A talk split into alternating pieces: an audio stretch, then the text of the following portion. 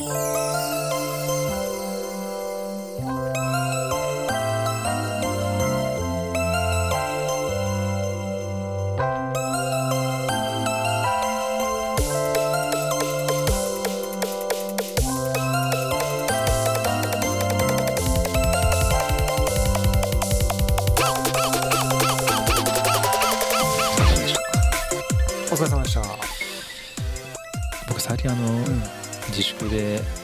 動じゃないですか。毎日夜中1時間から1時間半ぐらい歩いてるんですけどうん。なんか最近ずーっとね小松美穂を聴いてるんですよ。懐かしいですね。で 小松美穂といったらやっぱコナンの歌を歌ってたんですよね。はい、やっぱね謎とかあの辺ずっと聞いててうん。夜中散歩してて思ったんですけどうんなんでやっぱコナンの曲ってどの曲もいいんだろうなと思って。はい。いやコナンの曲ってやっぱりコナンの曲っていうだけでやっぱいい曲っていう印象はあるじゃないですかやっぱ。まあそうですね。結構でも歴代まあ今もコナンってやってるんでしょうから、うん。結構もうすごいすごい主題歌あるんですよね、小なんかとかあゆちりなとか倉木舞とか。ね。いやでやっぱりいい曲が多いのは間違いないんですけどやっぱりコナンがいい曲を作ってるってあるなと思ってそのっていうのははい。コナンの曲ってなんとなく全部やっぱりね恋がスリルとショックとサスペンスなんですよ。なんかなんとなく大体なんかこ コナンの世界観ってやっぱりそのミステリーの中に新一とランのラブストーリーがあってっていうその恋の中のねスリルとショックとサスペンスじゃないですか。でやっぱりね、コナンの歴代の主題歌とかってどっかしらでね恋にスリルとショックとサスペンスの匂いがやっぱりあるなと思ってなんか。なるほど。うんそれがコナン感があるからなんじゃないかなっていう。あそういうことね。要はマイナー、マイナー系のアップテンポの曲で泣きのコードが入ってのラブソングみたいなのが多いんですよ。ああはいはいはい、はい、どっかしらで新一とランが出てくるんですよね。どの曲聴いててもやっぱ。だうんやっぱりそのコナンってそういう意味でも世界観としてすごいなと思ったりとかしてたんですよね。あー。どんな歌でしたっけね。いやでもなんかあのなんとなく思い浮かぶんだけどでもあれだから不思議だなと思うのはあのそういうのってでもあれですよね。もともとアーティスト側が作った曲をどうなんですかね、でも明らかにコナン意識してる曲とかありますけどね。コナンの世界観もあのだから昔はだからそのあれじゃないですか。あの原曲をわざわざアニメ用に歌詞をちょっと変えたりとか、なんかそういうのあったじゃないですか、だからなんかそういうこともあり得るのかなと思いつつでもとはいえねその相内さんの曲もそうだし小松さんの曲もそうなんですけどなんかそのまんまのような気はしてましたけどね。そんなぴったり合うもんなんですねもうねイメージ。うん。いやなんかそんなこと考えながら毎日散歩してるんですよね小松明治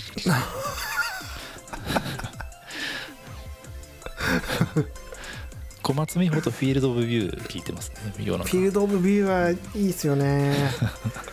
なんだろうな。なあのまあその小松さんのやつもそうですけど、まあ、特にちょっと僕はフィールド・オブ・ビューはなんかやっぱ底抜けのやっぱあの時代の、まあ、あの時代っていうのはすげえ昔なわけじゃないんだけど、うん。なんでしょうね。なんなんかね希望が見えるんですよなんかね。うんうん。あのな明るいよね。明るいです。よ明るいっていう。そうそう。基本的にシングル全部ああのメジャーコードなんですよね。そうなんですよね。フィールドビューって、うん。うんあとあれ僕はやっぱりそうですね。あのディーンかな。あディーンね。ディーンね。あのいやあのなんていうんですかね。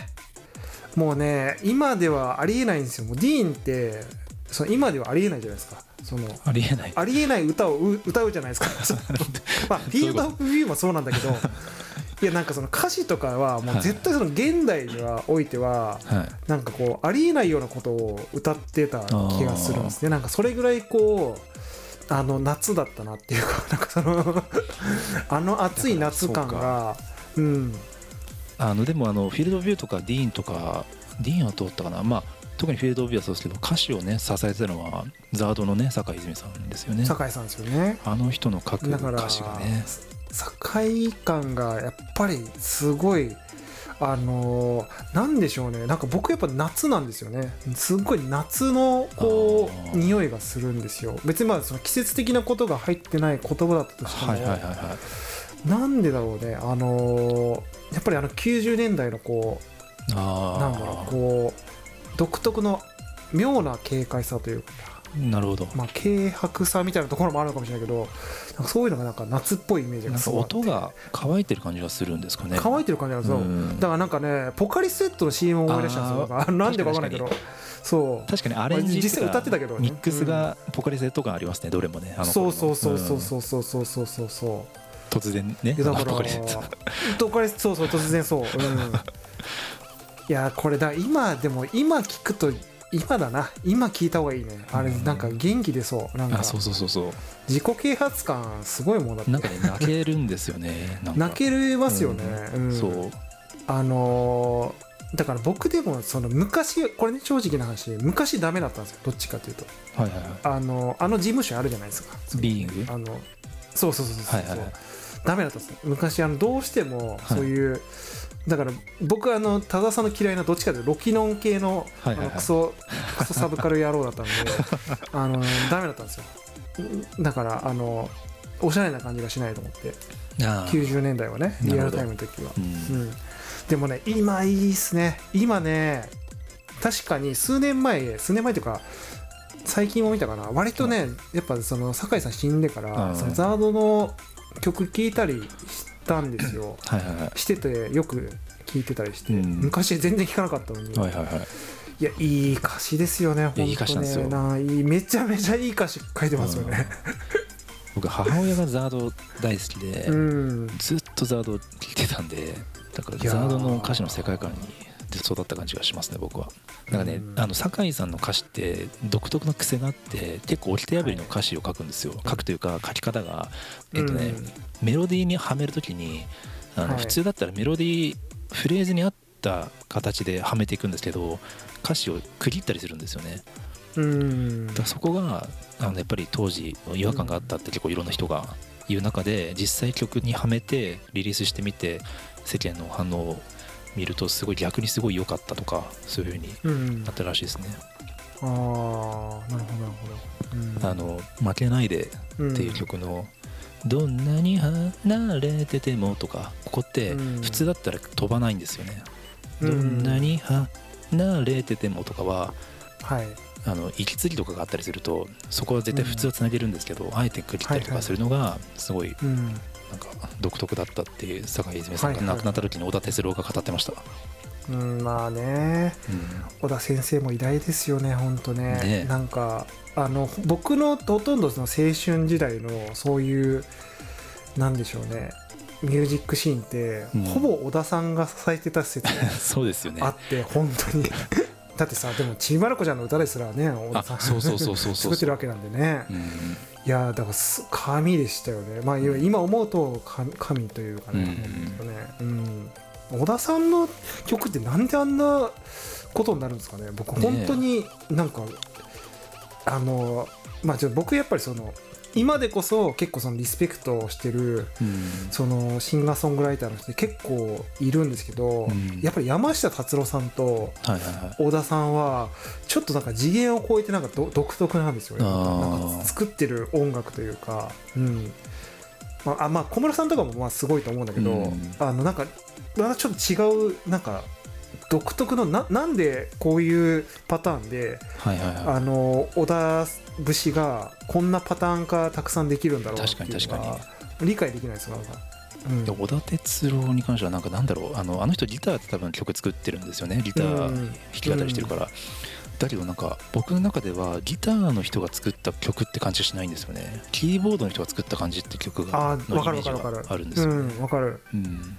あれギターであんな曲作れますかね？ね最近あれですよ。YouTube で本人が小田哲郎本人があのあの当時のヒット曲を自分のギター弾きながら解説してるやつありますね。結構いろんなシリーズで、へうん。えへえいやなんか小田さんってあんまりまあギター弾いてるとこ見たことあるけど、あんまギターっぽいイメージないんですよね、うん。なんかね。いやね本当にすごい時代というかね。なんかそういうまあまあちょっとねこう時代の話しちゃうと老害っぽい感じなんですけどああいう名プロデューサーみたいなんてなかなか今いない時代ああな確かにプロデューサーの時代じゃないですよね確かに。ね。うん。なんかやっぱあのフロントというかコンテンツ側じゃないですか。どっちかというとそのうん。歌い手さんのそのビジュアルだったり、うん。その歌い方とか個性だったりとか、うん。そういうのがこう前に出てくる時代だと思うんで。ね最近渡さんどうですか？最近のこの1週間の暮らしは。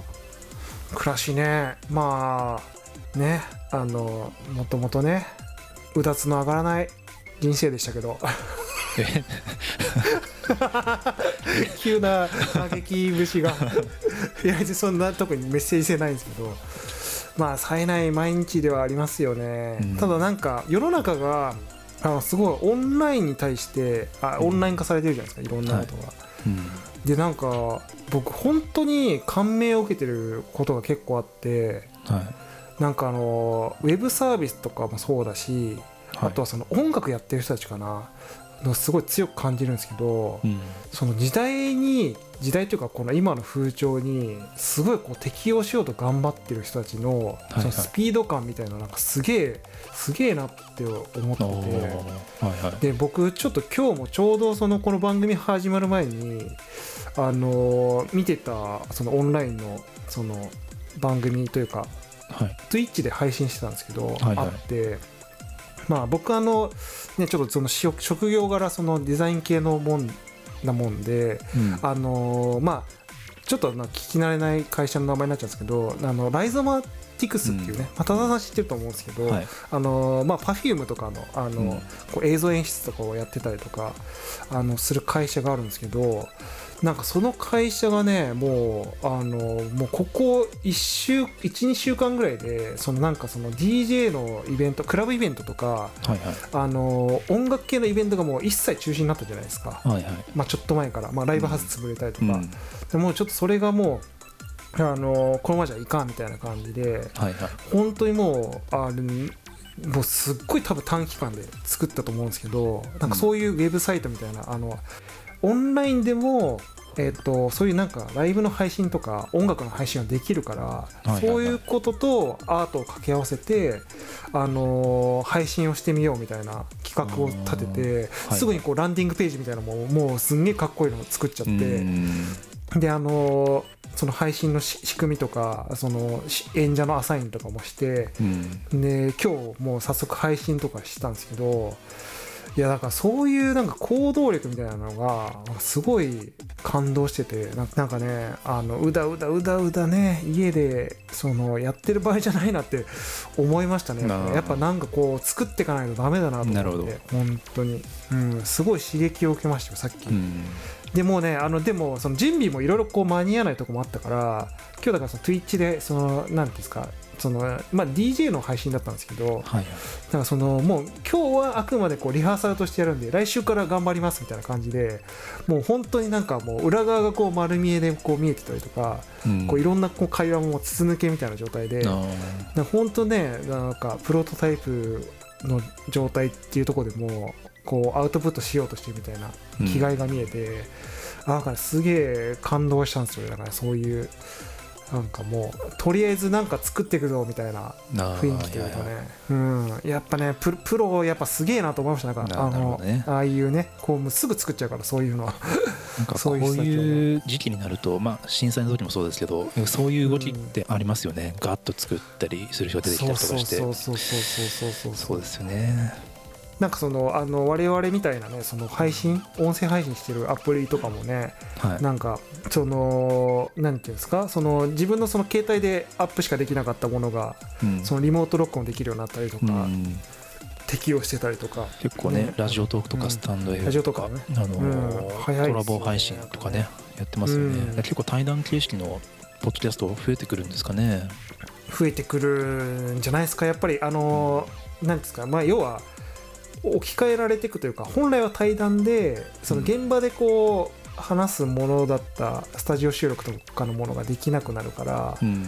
まあいずれラジオとかも今はね頑張ってこう、うん。スタジオでやってますけどそういうのできなくなるしやっはい。はいぱそういう仕組みが大事になっていくんじゃないかなみたいなね、うん。思いますけどねやっぱね。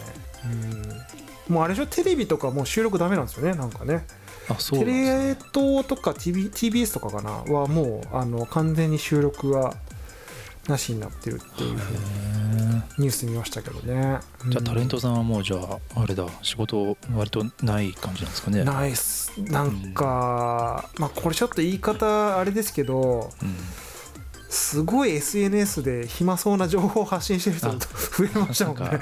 ダウンタウンのまっちゃんとかなんか。あまっちゃんとかね。あの、うん。あまあまあまあ。でもまあその芸能人の人もその個人発信するみたいうん。な流れはまあ自然というかね、まあ、テレビが終わっていく流れではあったから、まあ、ある意味自然っちゃ自然なのかもしれないそうですね。でうん。僕あのこの間あのあやらないと思ってたけどやるんだと思ったのがやっぱり千原ジュニアフトールはい。アワーと小籔さんとあのはい。番組ができてましたよね、YouTube で。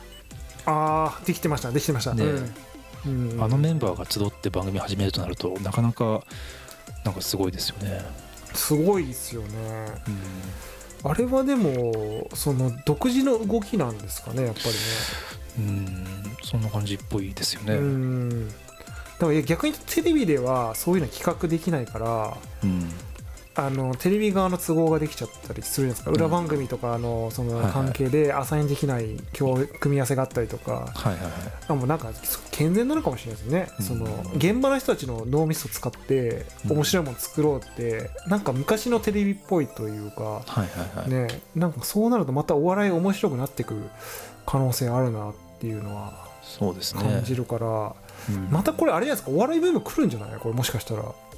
あだからテレビもうダメだったじゃないですか。ダメじゃないですか、ちょっと正直そんなにもうそんなにこうねあのお笑い好きの人がめちゃめちゃこう楽しめるコンテンツって昔ほどないからね、まあ YouTube かチャンネルみんな個人のやつ持ってたりするしね、よりこうストイックなそのうん。原点に立ち返ったようなお笑いの番組とかがまた増えてくるんですかね。増えてくんじゃないですか、まあ、あとはそのじあの個人個人芸人さんが自分の強みを生かせる、うん。あの番組作れたりとか、うん。なんかあのカジサックもそうですよね。あの、うん。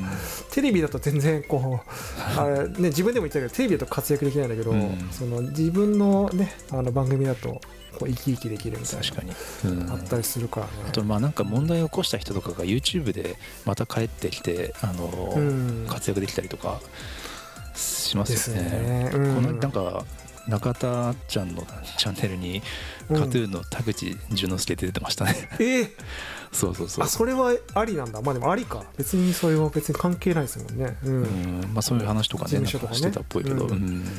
あだからあれじゃない？干されちゃった人が出れるみたいな、そういうそうですよね。ですよね。割となくてテレビで干されたって割とその理不尽なことで干された人もいるから、YouTube 体そとかになるのとね。見てる側の話じゃないもんねあれ。見てる側の人は別にそこまでみたいな、うん。そこまで攻めんでもよくないみたいなことでも、うん。業界的に抹殺されてたりとか するから、うん。ねじゃあカトゥーンはあれですね。そのそういう意味で言うと ねもう一人二人ぐらいいそうですけど。枠は。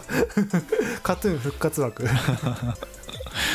やだからみんなそうやってなんか出てくればいいのよね、うん。なんかね。北野誠とかはね。あ あ。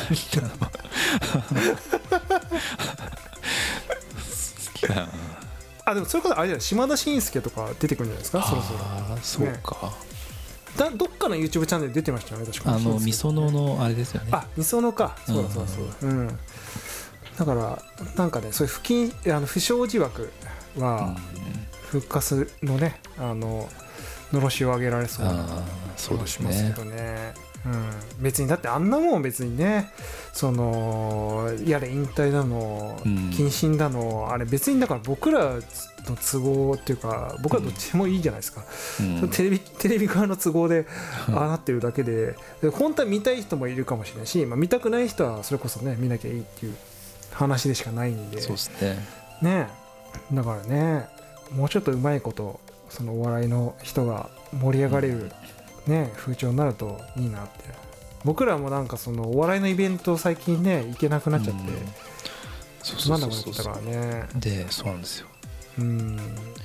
だからね結構そのなんていうんですかねやっぱオンラインのそのパフォーマンスオンライン上のパフォーマンスとかうん。やっぱオンラインの可能性みたいなのはまあそのね状況はそのいい意味でではないんだけど結果的になんか進化していく流れみたいなのができてるのはなんかすごい希望が持てるしなんかその一クリエイターとしてなんかできないかなっていうのはすごい最近考えてたりしますね。そうですなんかね。うん。だ僕らもちょっとさっき話したんですけどだこういうトークトークとかも例えば YouTube ライブとか Twitch とかで、ね、生で配信したりとかそうですよね。してもいいんじゃないかこれとかね。生で配信してもね、うん。いいですよね。面白そうだよねとかね。結構そのうん。発信っていう意味で言うと和田さんがツイッターアカウントをすごい頑張って運用してくれてて。あの終わりかけのレディオのツイッターアカウントがあるんですけどあれあの最近誰が発信したかってカッコ田沢とかつけてるんですけど、うん。基本的に和田さんがねやってくれてますよねいやいやまあ2人で一応やってはいますけどまあ 僕はこうなんですかあのよく人のをこうファブしたりいや気づいたら和田さんがいろんななんかあのヒップホップ系の人とかに あの絡んでいってたりするから すごいなあれですよあの大地山本さんの動画、はい。はいあ。あのリツイートしたら山本さんが「いいね」してくれました。すごい嬉しかった。普通にファンだから普通に嬉しかったですけ公私混同ですよね。ど講師近藤も華々しいからさそうそうそうそうそう。でもそういう方がいいですよねきっとねなんか YouTube まあなんねかツイッターだかとかねらあなんかあの見た結構いろいろ見たらポッドキャスターさんがやっぱりうん。ポッドキャスター同士でつながってるみたいなコミュニティが結構あるっぽくて、はいはいはいはい。なんかそういうとこはねそのなんかこの業界みたいなところを盛り上げていくみたいなあそうですね。まあ、YouTuber さん昔そうだと思うんですけどね、うん、黎明期あるあるですねそういうそのですよね。同じことをやってるうん人たちがつながるっていうのはね、そうそうそうそう、うん。だから結構相互フォローし合ったりして、うん。まああのねこういいものがあればリツイートしたりとかねしてうん。盛り上げていくんだろうなっていうのは感じたんでそういうのはまあ僕も結構いろんな人のポッドキャスト聞いてるんでなんか積極的にその応援できる立場にもなりたいなみたいなねそうですね。あの終わりかけのレディオ公式の Zoom の壁紙を和田さんが作ってくれるっていうことを期待してるんですけど 僕がねなかなかあれなんですよ。このもう完全に裏話ですけど その今すあのなんていうのあれな何画像っていうんですかね。なんかサムネイルの画像ロゴの画像？あれなんかすごい始めた時に始まる時にすっごいなんかあの2人でこう話しながらうん。なんか Slack でこうチャットしながらこんな感じがいいですかねこんな感じがいいですかねみたいな感じで。あれなんか2 3 0分いや20分ぐらい作ったんでしょなんかそんな感じ作ってくれましたね、あの今日あの配信したいから今日あの作ろうみたいな感じで。ちょっとノリで作っちゃってあんまりこうなんていうんですかねあのあの僕らっぽくない感じのうんちょっとデザインでもあるかなと思って、まあちょっとサイズがちっちゃくなるとちっちゃい。見そう。見えないですよね、そうそうそうそうそう。うん、あともうちょっとそのこ個性というかね。あの終わりかけ感があるといい終わりかけ感がねちょっとあったりとか。でそういう意味でなんかそのロゴであったりとかうん。そのキービジュアルみたいなのを作ろうとしてるんですけど、僕がこううだうだうだうだ言ってなかなか作んないっていうのを。でさんだって あのあれですよ。正月入る前に言ってましたよそれ。言ってましたよそう。明日作りますからっていうのをもうあの3か月ぐらいこのもうデザイナーあるあるっちゃあるあるなんですけどこので和田さん作ると早いんですよね。だからあの着手したらめっちゃ早いのは知ってるんですけど。そう。なんですかねこのいやね逃げてるんでしょうね多分。いや作りますもう作りますよもう。結構なんかツイッターとかでもあのこうサムネイルが流れていた時にあの、うん。こう何のアカウントかちょっと判別できないかったりする判別できない。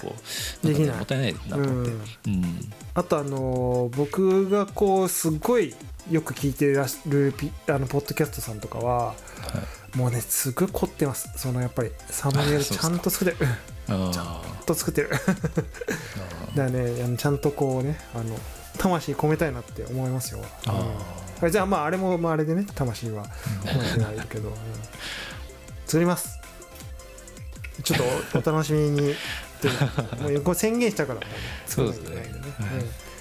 ちょっとより多分ソーシャルの活動とかしやすくなると思うんでよかったらいいねとかしてくださいっていう。なんか YouTuber っぽいですね。YouTuber っぽいこれチャンネル登録お願いします。フォロー。なんかポッドキャストってそういう分かりやすいなんか宣伝文句が作りづらいですよね。なんかフォローって一体何なのかってなるじゃないですか。なんかメディまあアいっぱいあるし、ねプラットフォームが結構ねうん。いろいろ分かれたりするからね。うん、まあフォローできないねそのポッドキャストみたいな。あ配信のプラットフォームあるあるかもしれないしね、うん。もしかしたらね、うん、確かに確かに。うん。まあちょっとねまあまだちょっと終わらんぞというところで 頑張っていくんでしょうかね。うん。じゃあそんな感じにしときますか。そうですね。はい、はい。それでははい。はい